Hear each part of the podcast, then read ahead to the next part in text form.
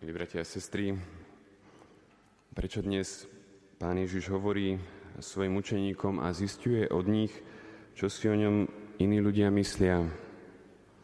Chce počuť nejaké slova ocenenia, alebo má dokonca pochybnosti o tom, kým je. My to tak robíme, že našu identitu často staviame na tom, čo si o nás iní myslia. Potreboval to aj Ježiš, potreboval sa nejako hľadať. Samozrejme, že nie. Pán Ježiš dobre vedel, kým je. To my však máme často zmetok ohľadom jeho identity. Ako to myslím, scéna toho dnešného evanelia, ktoré sme práve počuli, sa odohrala krátko potom, ako Ježiš už druhýkrát zázračne rozmnožil chlieb. Tentokrát siedmimi chlebmi a niekoľkými rybami nasytil 4000 ľudí. V jeho, často, v jeho časoch ho ľudia teda právom pokladali za divotvorcu a za proroka. Dnes by sme ho možno vyhlasili za charitatívneho pracovníka roka. Ale dokonca, milí bratia a sestry, aj pre nás, teda jeho dnešných učeníkov, môže byť Kristus predovšetkým divotvorcom. Akým spôsobom Môže sa stať, že prichádzame za ním, pretože chceme, aby nám buď pomohol nám, alebo našim blízkym. Trpíme nejakými problémami alebo pokušeniami, tak sme presvedčení, že nám pomôže a vyrieši naše problémy. Modlíme sa a ak náhodou naše problémy pretrvávajú, tak si myslíme, že je to preto, že sme sa nemodlili dosť, alebo sme sa modlili zle. Ak sa teda budeme modliť lepšie, alebo ak tomu pridáme treba z nejaký pôst, veci v našom živote sa určite zlepšia, alebo budeme lepší aj dokonca my. Boh je teda riešením našich problémov, ktoré sme identifikovali. Samozrejme, milí bratia a sestry, takéto uvažovanie, že Boh je odpovedou na naše problémy, je správne, ale z časti aj zavádzajúce. Neexistuje žiadne práve šťastie a trvalé uzdravenie či pokoj mimo Boha. To je pravda. Ale Boh nie je acilpirín, nie je len nejakým liekom na rany, ktorý použijeme, keď ho práve potrebujeme. V tom prípade by totiž bol Boh pre nás iba prostriedkom k cieľom, ktoré chceme dosiahnuť. Lenže to je chyba, pretože Boh nie je prostriedkom na dosiahnutie cieľa. Boh je ten cieľ. On je tým, čo hľadáme. On je naše šťastie a radosť.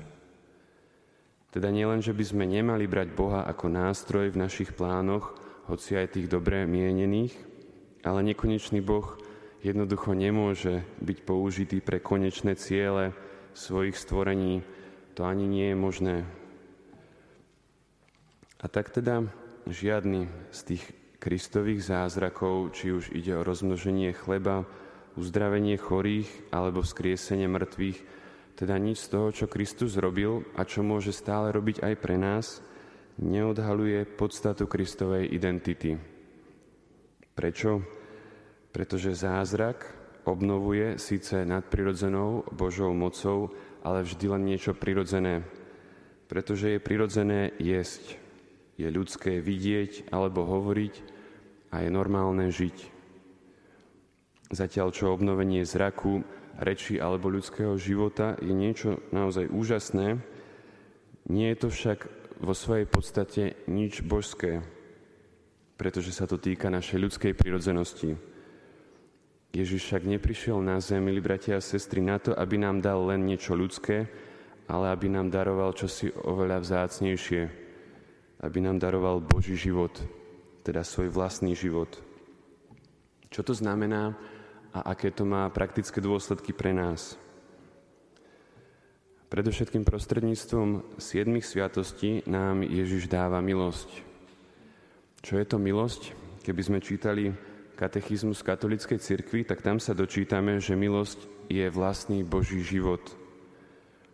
Vo Svetej Omši práve tu nám Ježiš dáva seba samého, dáva nám svoje telo a svoju krv, Dáva nám svoju dušu aj svoje božstvo. Dáva nám celú svoju božskú realitu a identitu.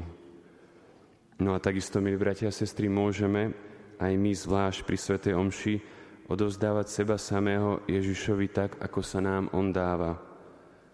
Ako On rukami kniaza berie chlieb a víno a premieňa ich na svoje telo a krv, takisto môže vziať aj nás so všetkým, čo nám patrí, teda s našimi hriechmi, slabosťami, ale aj s našimi darmi a talentami a premieňať nás, uzdravovať a darovať nám práve šťastie.